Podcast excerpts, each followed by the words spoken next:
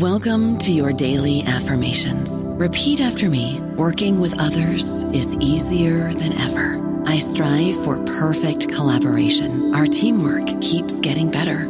Yeah, affirmations are great, but Monday dot com can really get you the teamwork you desire. Work together easily and share files, updates, data, and just about anything you want all in one platform.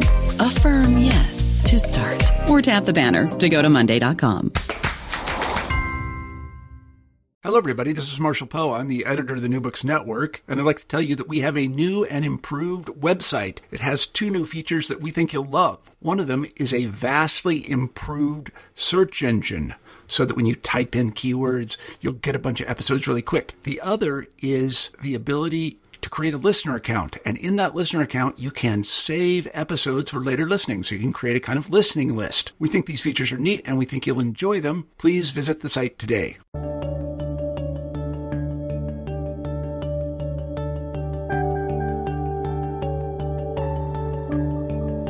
Hello! Welcome back to New Books in History. I'm Christine Lamberson. I'm an assistant professor of history at Angelo State University, and I'll be your host today. Uh, today we'll be talking with Sarah Haley about her new book, No Mercy Here: Gender, Punishment, and the Making of Jim Crow Modernity, which just came out in twenty sixteen with the University of North Carolina Press as part of their Justice, Power, and Politics series. This book examines Black women's imprisonment in the Jim Crow South, and discusses both the experiences of these women and also the ideological role that this system of incarceration played in creating Jim Crow modernity. So Sarah Haley is an associate professor of gender studies and African American studies at the University of California in Los Angeles currently, and we're very happy to have you joining us. Welcome. Thank you so much for having me. It's great to be on. Well, I thought we'd start if you could just tell us a little bit about yourself, about kind of where you went to school, how you got interested in history or interested in this topic in particular. Sure. So the interest in the topic really came from some models that I had in my life. My grandmother and my father were both really important to my intellectual development. And uh, I would say that one formative moment for me was in um, taking Sada Shakur's biography off of my father's bookshelf one day in high school, and reading it really transformed me and made me think about the magnitude of state violence in Black women's lives, or the magnitude of state violence against Black women.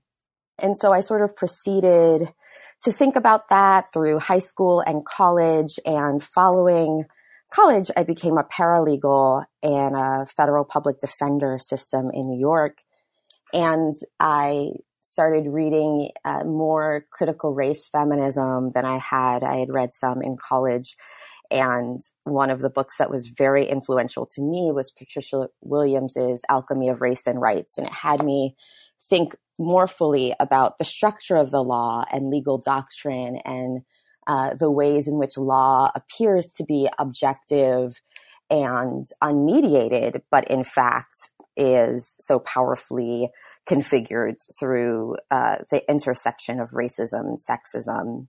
And so I entered graduate school intending to do a project on the role of Uh, understandings about Black women in criminal sentencing, essentially the ways in which sexism and white supremacy worked in criminal courts and in criminal sentencing decisions to sort of destroy Black women's lives who are facing criminal charges. And as I proceeded in graduate school, I was a doctoral student in African American studies and American studies. And as I proceeded to think about the sort of politics that I was invested in and the intellectual concerns that really animated me, one of which was prison abolition by this point, I started to think more about the narratives about punishment in America and how they take shape and form. And one of those ways was that we had this historical narrative about anti-Black regimes of punishment. And that was that we went from slavery to convict leasing to the contemporary system of mass incarceration. And what that narrative tended to leave out was experiences of African-American women, which is not to say that activists working on um, prison and anti-prison movements didn't think about Black women, but that there was a sort of mainstream narrative that really left Black women out of the history of the entrenchment of carceral structures of violence. And that was really the question, uh, the magnitude or the impact of that erasure was really the question that made me fall in love with the practice of history and think more about the power of history to inform our contemporary politics and the way we think about structures of race and gender. So I was really influenced by my mentors, Hazel Carby, Glenda Gilmore, and Joanne Meyerowitz. And then also, in addition to Patricia, Patricia Williams, uh, scholars that I was reading, Tara Hunter, um, Dorothy Roberts, and Saidiya Hartman at this point. Okay, so you got interested in this, this historical question um, from your thinking about the present. What led you to sort of settle into writing a book about the Jim Crow era specifically? Right. Well, it was really the power of a kind of question around how history um, makes us think about the present, but also um, really historical absences. And so there wasn't anything about imprisoned women in convict leasing or chain gangs, though discussions at this point about chain gangs were very um, present in both popular narratives and in uh, a historiography. And so, you know, Mary Ellen Curtin's work on this area was really uh, central, but there wasn't a full-length book on um, imprisoned African-American women in the South. So folks like Callie Gross and Cheryl Hicks became really central to how I thought about writing a history of imprisoned women. Uh, but I thought it was really important to think about how this, how gender shaped uh, convict leasing and chain gang systems of sort of carceral capitalism in the South at this moment. Okay. So I have one other sort of framing question before we dive in a little bit more. Um, your book really focuses on Georgia in particular, yes. And I was wondering if you might talk a little bit about the state of Georgia and its uh position of the story and why it's a, a particularly good spot to be thinking about these questions. Yeah, there are a few reasons for why Georgia.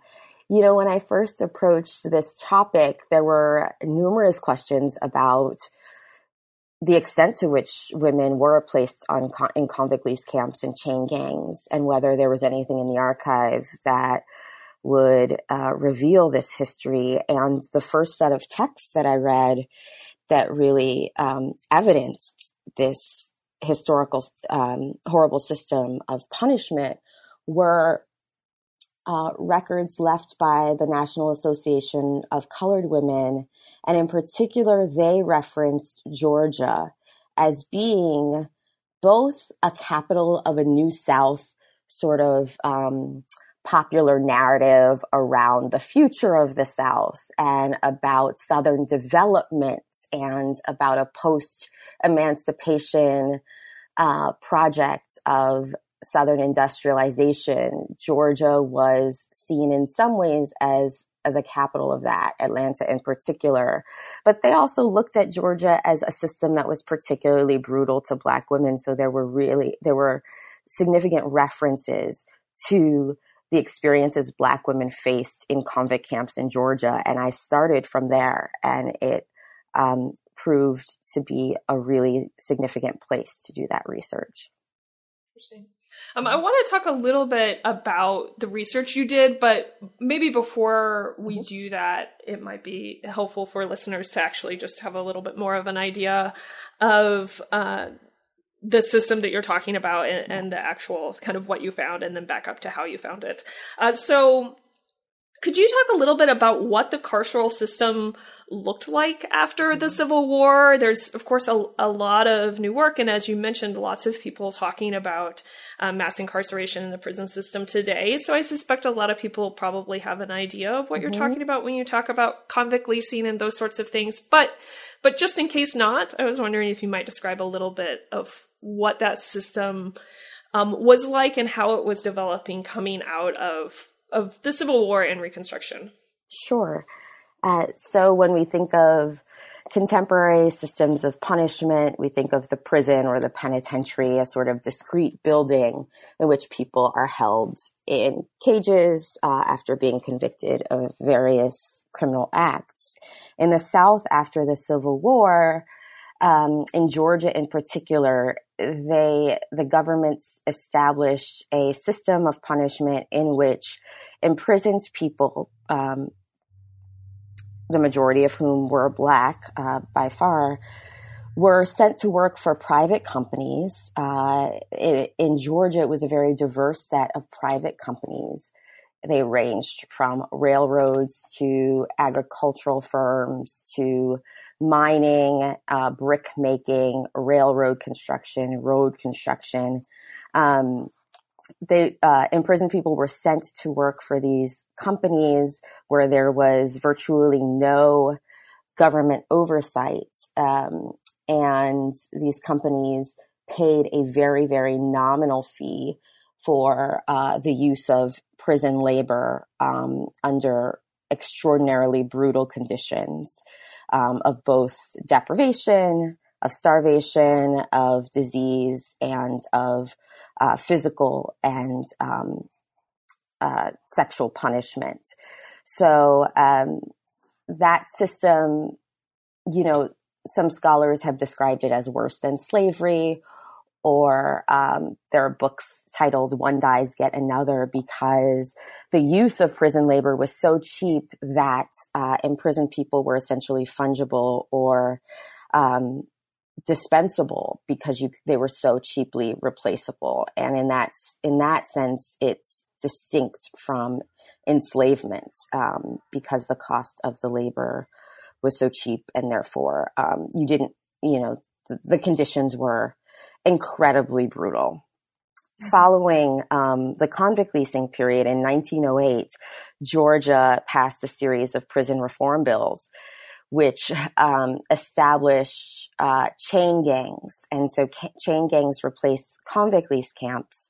So now, instead of imprisoned people being forced to work for private companies, um, they would be sent uh, to similar camps, many of which were open-air camps, um, to work for the state, primarily in public works and road construction.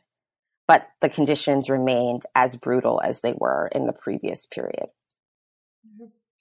Uh, so you're talking both about this actual experience and how people responded to it, and also then about its ideological role. So I thought we might kind of talk about those things separately um, and sure. start with the experience, since that's sort of, of where we were. And you are able to talk about a number of individual women's experiences, while also sort of, as you've already done a little bit here, summarize sort of the the broad range of violence, exploitation, and, and other manner of horrors that people are experiencing. And to just kind of help listeners get an idea of the research that you did and what was this was like, I was wondering if you might uh, even pick an example or two that particularly stood out to you uh, to talk about what the experience of being um, a, a convict who was leased to work during this period of time was like for some of these women. Sure. Yeah. I guess um, I can I can talk about the uh, woman who opens the book, Eliza Cobb, who uh, was imprisoned uh, for infanticide in the late nineteenth century. And um, she was sent to work at Du Bois Sawmill camp. So she was sent to a convict lease camp, um, you know, sentenced to uh, something like twenty years in prison, and spent many of those years in the brutal conditions of a convict lease camp. Um, and she was subject in that camp to um, rape. She was raped by a prison guard um, and then eventually transferred to Milledgeville State Prison Farm. So in addition to convict camps, there was a state prison farm in Georgia. Um, and eventually her health uh, began to decline, uh, as did, as was the case for many of the women imprisoned in camps in Georgia due to the disease and, and, and horrible uh, conditions and violence that they've, they experienced there. Um, and so she attempted to get out of prison several times by filing applications for clemency, parole, or commutation of her sentence. And um, there were several attempts to uh, to get clemency, uh, and three of them, I believe, failed before she was finally let out of prison in uh, nineteen ten. So she served um, a sentence from eighteen eighty-nine to nineteen ten in a combination of carceral cages, really, from convict leasing, hard labor in a sawmill camp, to a state farm um, in Georgia where people, um, Black women, did actually the majority of hard agricultural labor. Somewhere um, toward the end of her sentence, the coroner uh, who had examined her child, um, who she was accused of killing, changed his story. He had originally said that she had for sure killed her, her uh, newly born child. He eventually changed his story to say that it actually was probably an accident, um, that her child was born in an outhouse and had probably died post-mortem. So, you know, she had suffered br- uh, brutal prison conditions for decades, um, and until finally the coroner's story had changed. But the powers that be in the prison commission did not find um the coroner's change in story compelling enough to let her out. Instead, it took several more petitions for clemency and finally a narrative of her kind of deviance from normative femininity and her lack of intelligence uh, was the narrative that kind of inspired a, um, a very racist, kind of paternalistic uh Um, discourse that, well, you know, we might as well let her out because she is kind of so deviant from a nor um, any kind of normal subject, um, and and specifically from, you know, white womanhood, that she sort of inspired a kind of uh, pity, and that's sort of those are the terms in which she was released after suffering, um, both prior to incarceration. Her pregnancy was the result of rape, and then sexual assault while she was incarcerated, hard labor, and what appears to be um, a, an extremely long sentence for something she was actually innocent of. And, you know, in many ways, her story resembles the story of uh, many other women imprisoned in Georgia. Uh, in, in some convict camps, a majority of women were sexually assaulted by guards, many of whom became pregnant as a result of their rape.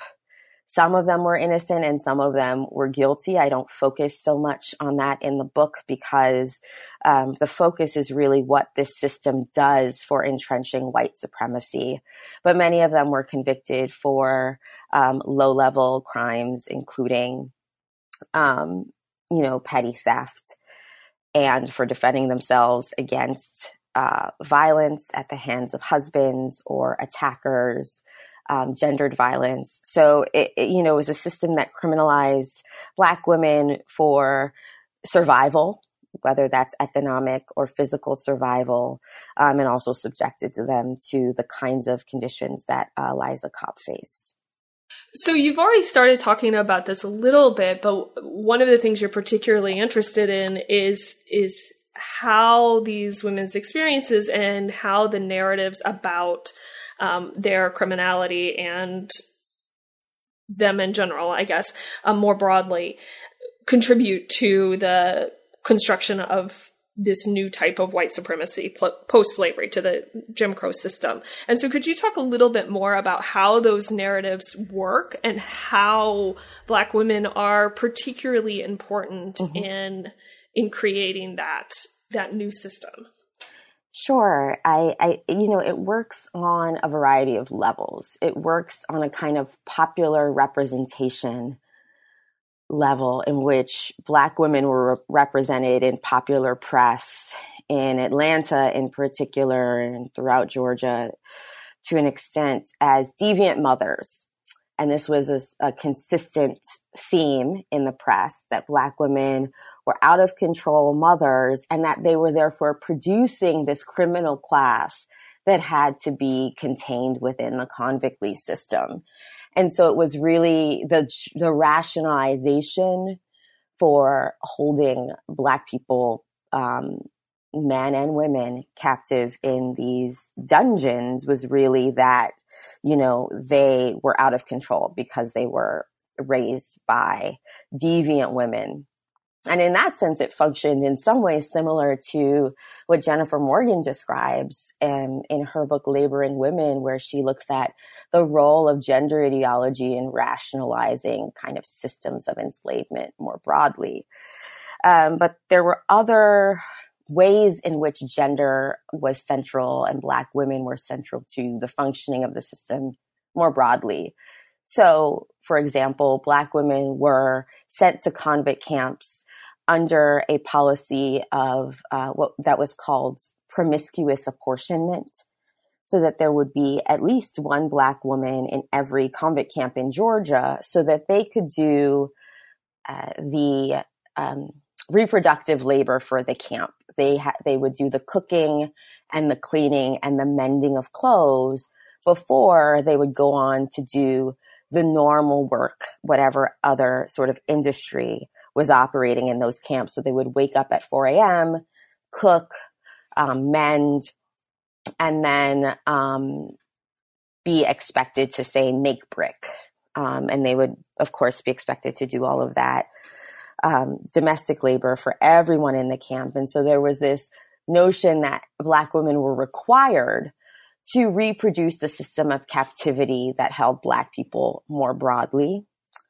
Um, there was also um, essentially a system of institutionalized sexual assault, and that as- operated as a benefit to the guards. So, you know, in addition to pay or hours, it was really sexual access to Black women that was enshrined in a system of, of labor in which, um, you know, guards received certain benefits for their work. And one of those was the ability to rape um, in, incarcerated Black women.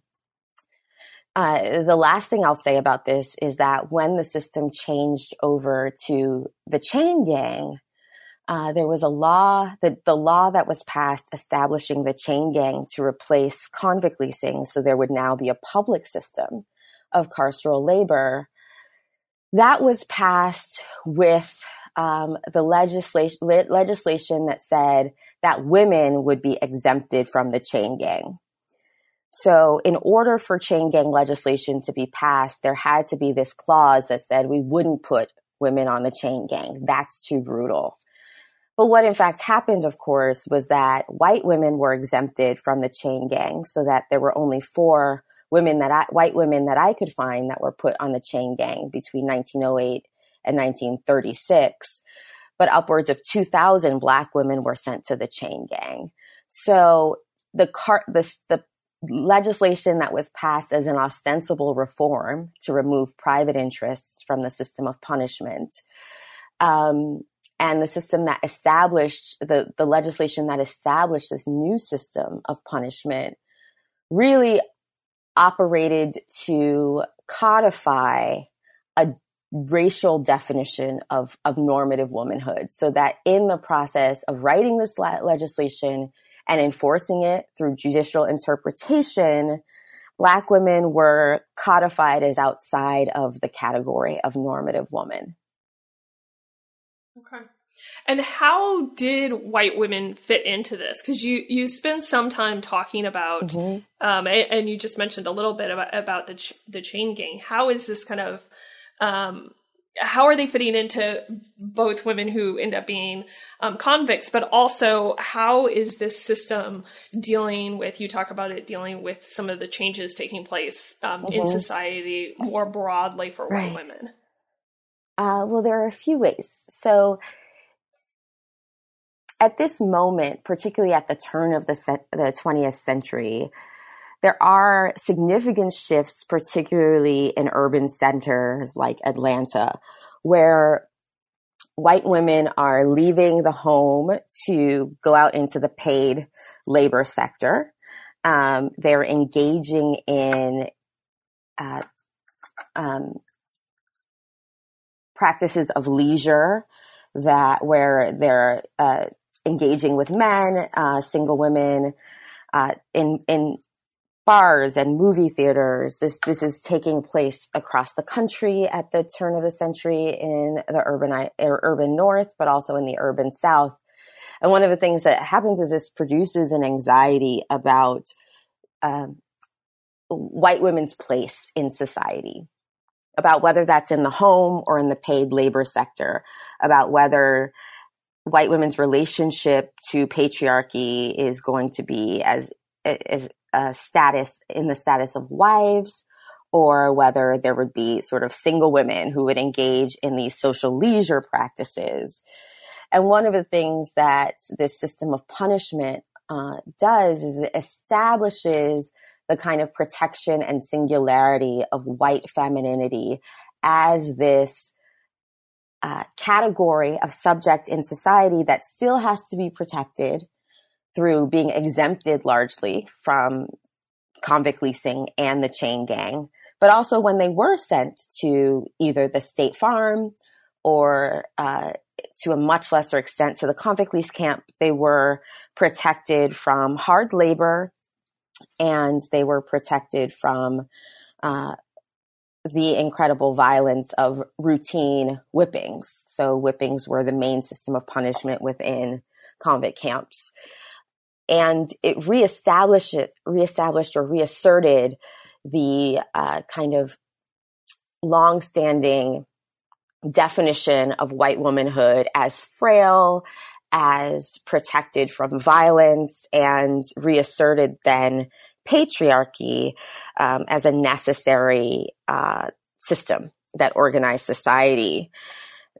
Once the systems of penal reform took place in the nineteen oh eight.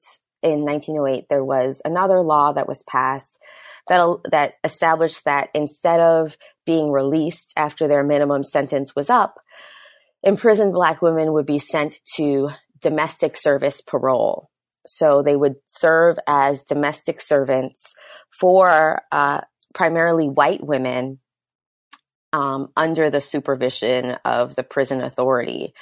And that law really, uh, in addition to being disastrous because it lengthened women's sentences, uh, it really established a kind of return to an old order in which white women were uh, essentially the uh, domestic managers for Black women who had, as Tara Hunter's incredible work showed, uh, shows, has had been practicing incredibly important uh, modes of resistance against sort of the authority of domestic employers uh, with whom they worked uh, in Atlanta throughout the years preceding the passage of this law.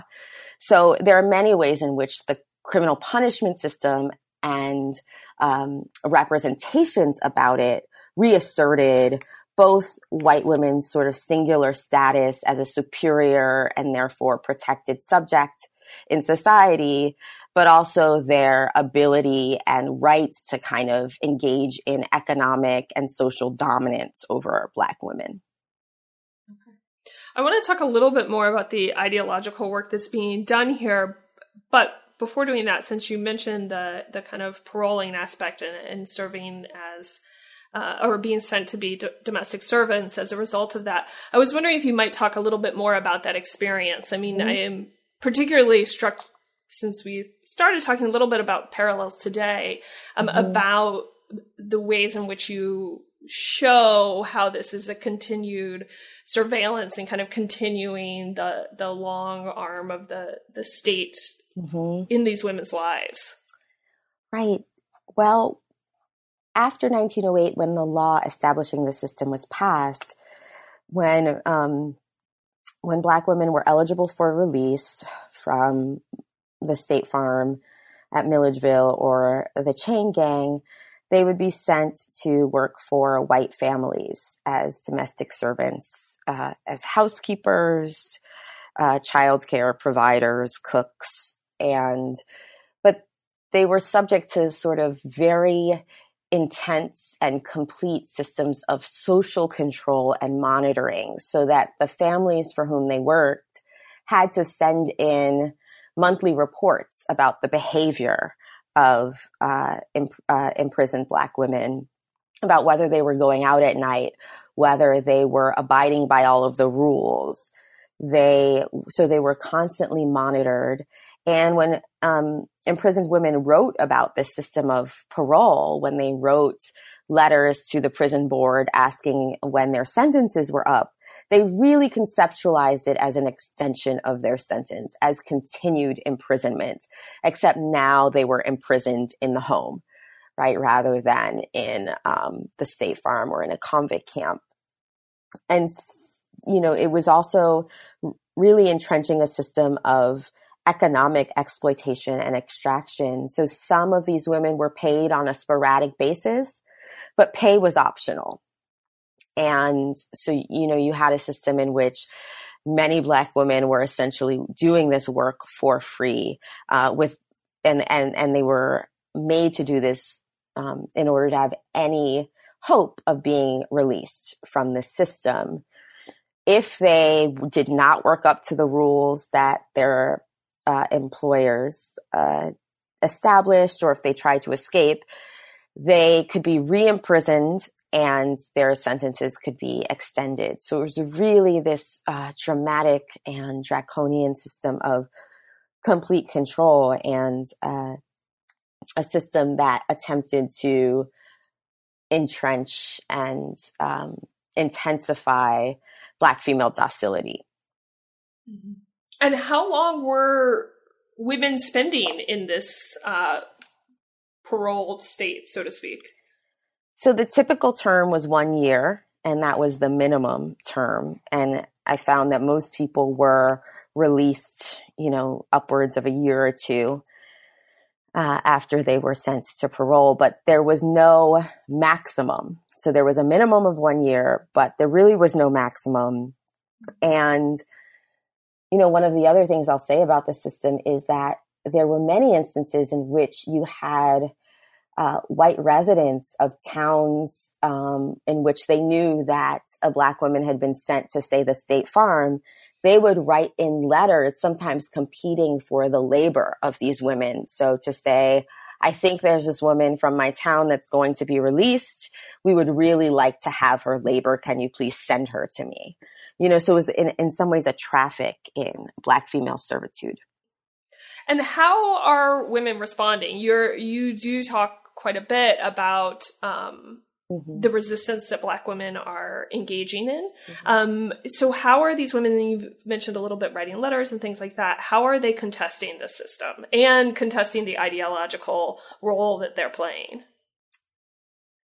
Well, when it comes to, you know, domestic parole, either, you know, they're writing letters, sometimes asking to be paroled to specific people who they think um, might treat them better, where they might have better working conditions. That was not often successful, but once in a while it was. Uh, they sometimes escaped. They would challenge the authority of their bosses, uh, you know, by talking back or, you know, not doing as they were told, going out, you know, at night, seeing friends, or um, just simply you know, uh, temporarily escaping this very, very totalizing system. So um, when it comes to domestic service parole, those were sort of the main ways in which they fought back against uh, this kind of con- you know system of confinement. Okay. Um, what about more broadly? I mean, you talk about club mm-hmm. women, for example. How how are what is the the broader mm-hmm. uh, landscape of resistance that's taking place against this system? Well, when it comes to club women, there are two women who really take center stage in um, my research on uh, organized resistance to this system, and that's Mary Church Terrell and Selena Sloan Butler, who were both members of the National Association of Colored Women.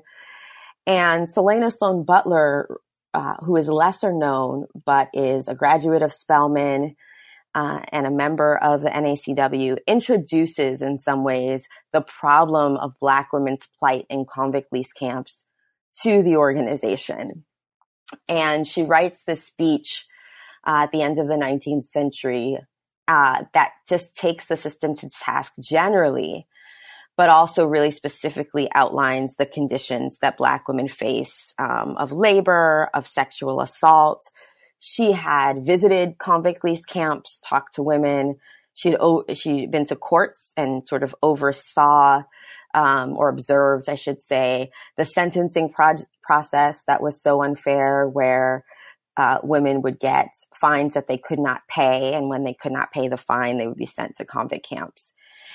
And once she introduces this to the organization, Mary Church Terrell, um, who is uh the N A C W president for several years, uh, runs with it. She talks about it all over the country, and she incorporates Black women's um, brutalization in convict lease camp into this speech that she would deliver called The Progress of Colored Women. And so the Jim Crow car, lynching, convict leasing, they all become systems uh, that she discusses as significant impediments to Black women's freedom, essentially. So that's sort of what the N A C W does, and they pledge to what they, they call it wearying state legislature, state legislators. Um, they were going to weary them until they ended convict leasing.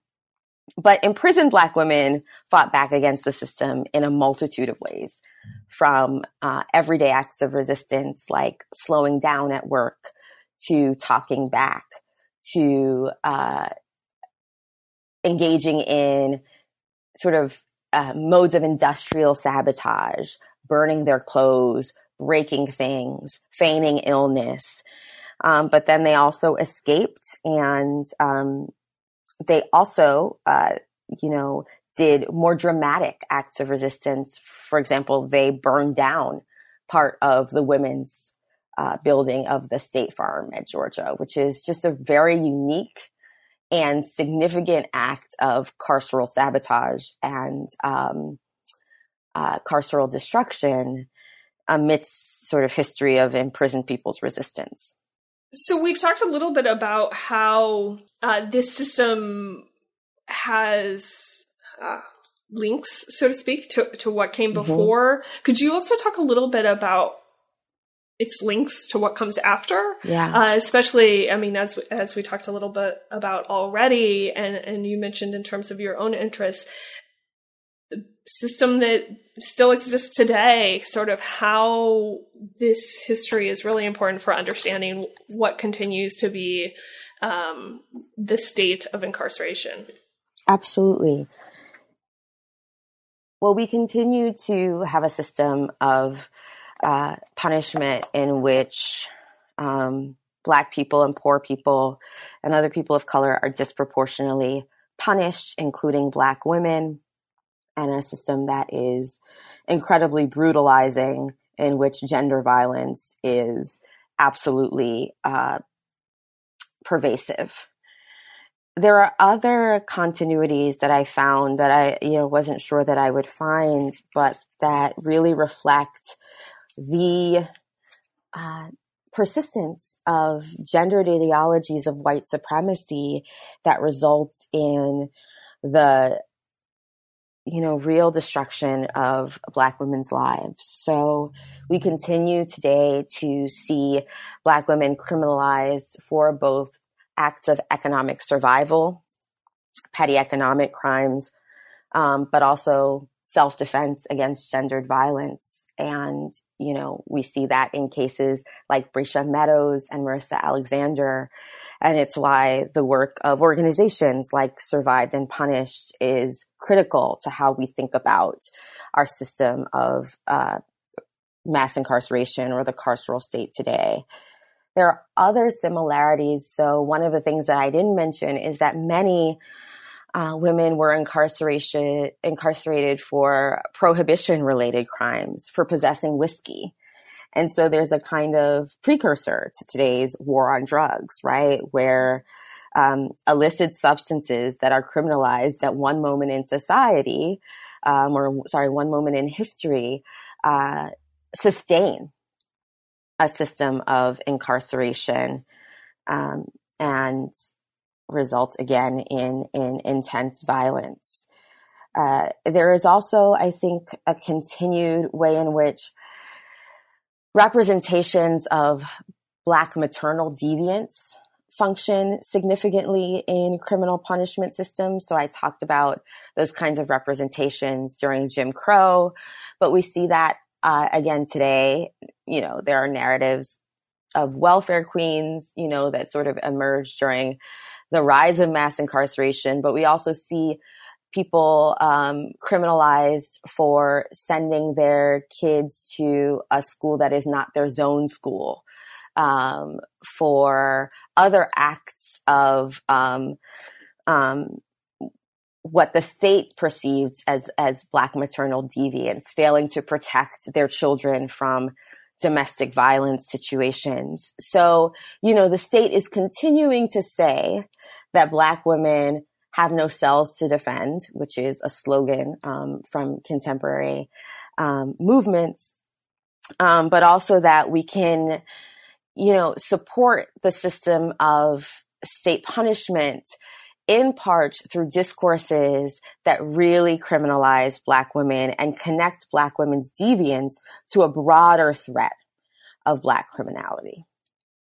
So I know I, before we started, told you we weren't going to talk much about um, literature, but nonetheless, mm-hmm. I have a question on that. Since, mm-hmm. I mean, your book does an excellent job, and I hope we've gotten at it in our conversation here, of making clear just how incredibly important the narratives and the the discourses uh, surrounding Black women and claims of their criminality were to creating this broader um, racialized system. And so I'm curious if you have um, kind of thoughts about why this this history, including up to the present, but particularly this history, is so under-acknowledged and under-discussed um, within the context of, of thinking about all of these ranges of questions that this history sheds light on. Right. Well, I think, you know, I mentioned some of the books that I think uh, mm-hmm. actually have really done this work in a broader way. Um, there are other, you know, Black feminist theorists, Evelyn Hammond's, Uh, Hortense Spillers, that have thought about these questions in a broad way.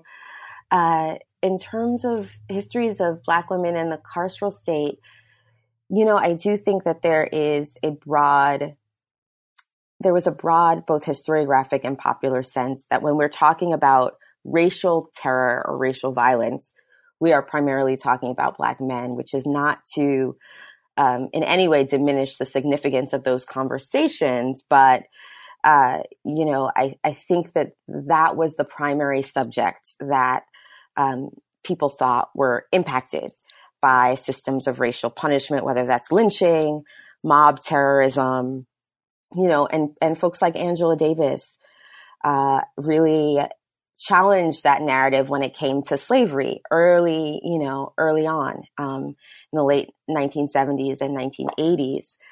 And you have other scholars of slavery that have done that since. Uh, but I think that that notion of who the primary subject of racial violence or of incarceration is has persisted. And um, you know, that's one of the reasons that I think that the na- the, the his- historical narratives have, uh, you know, have not been as abundant as they might have been. You know, I think there's also a question within historical and just broader scholarly conversations about quantification and representation. So, you know, Black women were a minority of the prisoners who were sent to convict lease camps and chain gangs. And the question is, you know, then how important is it to write these histories? And I think that, you know, the work that I've tried to do, the work that Talitha LaFloria has done, the work that Callie Gross and Cheryl Hicks have done on Black women and incarceration, you know, I think what that establishes is that these lives matter because Black women were there, but also because these ideologies upheld broader systems of captivity. Um, and that it's important, if we're supposed to understand systems of incarceration, that we both don't ignore historical subjects who did experience them, but also that we understand the operations of these systems of violence that we thought we knew, um, and that we framed in terms of uh, their um, their relationship to masculinity primarily. Mm-hmm. Okay. Um, well, as I mentioned before, I wanted to come back to the question of research, because mm-hmm. uh, one of the things, of course, and, and you mentioned this in your book, you obviously know this, but for our listeners that are, is particularly challenging about, about this kind of book is that, of course, you know, a lot of, of the records are written um, from the perspective of someone, or at least mediated in, in some way, mm-hmm. shape, or form, uh, before they get to you. Mm-hmm. So I was wondering if you could talk a little bit about what kinds of sources you were using and mm-hmm. how you were able to get at women's experiences or women's stories. And in the book, you occasionally, um, you know, talk about the moments where you're speculating and what you do know and what you can kind of, um, think is, was probably the case. And I was wondering if you might just talk a little bit about that research and how you really get at those experiences. Well, I think this question is incredibly important, um, both for the history that we're talking about and also for thinking about how historians do their work. And I uh, was able to find a number of sources that reflected Uh, imprisoned women's experiences. So I looked at medical records, which both reflected uh, experiences or conditions of disease and physical punishment, extreme whipping, um, but also in their recording of imprisoned women's uh, experiences of childbirth, they revealed a hidden history of sexual assault and rape. So, uh, you know, the medical records were, were rich uh, and powerful. There were monthly and weekly, actually, whipping reports for each camp. Uh, not every single one, but uh, not every single camp had whipping reports that remained, but they were logged pretty extensively. There were newspaper accounts, organizational records, state prison reports, and inventories.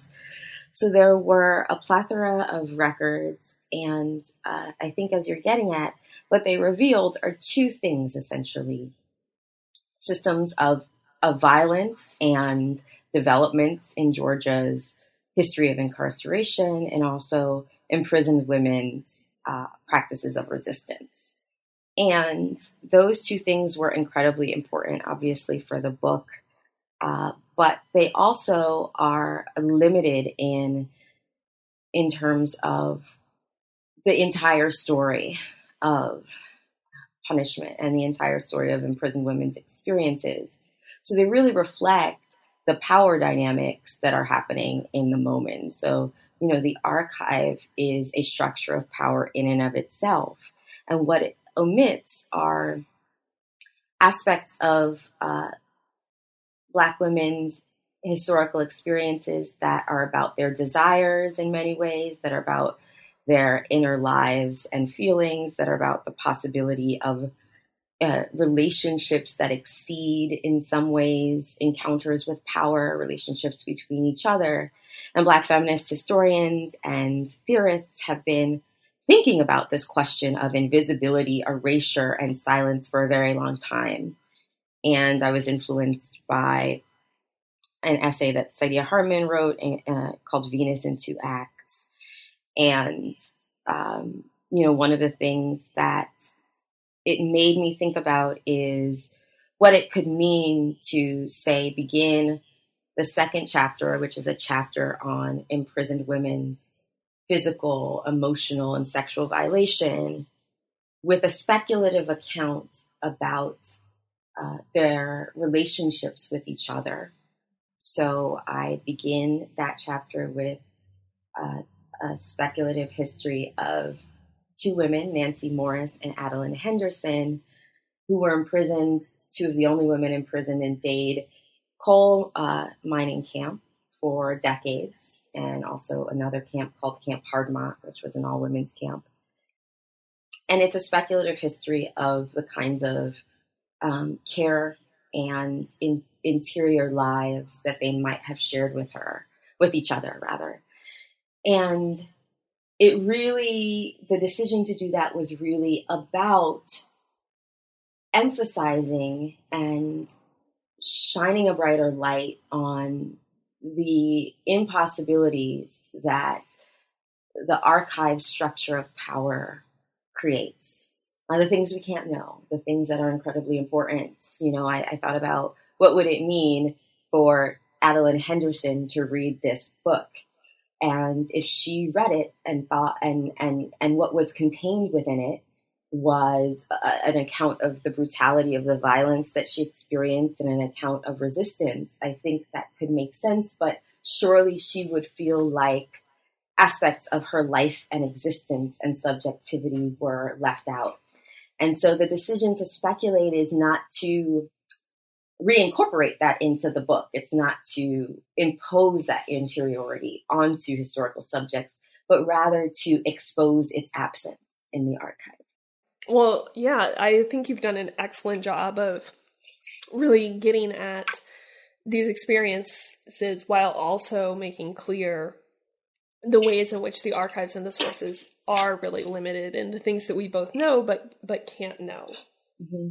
And we could talk a lot more about, about this book, and I appreciate the time that you have given us, but I don't want to take too much of your time. So I was wondering if you could conclude by telling us a little bit about what you're working on now. Sure, yes.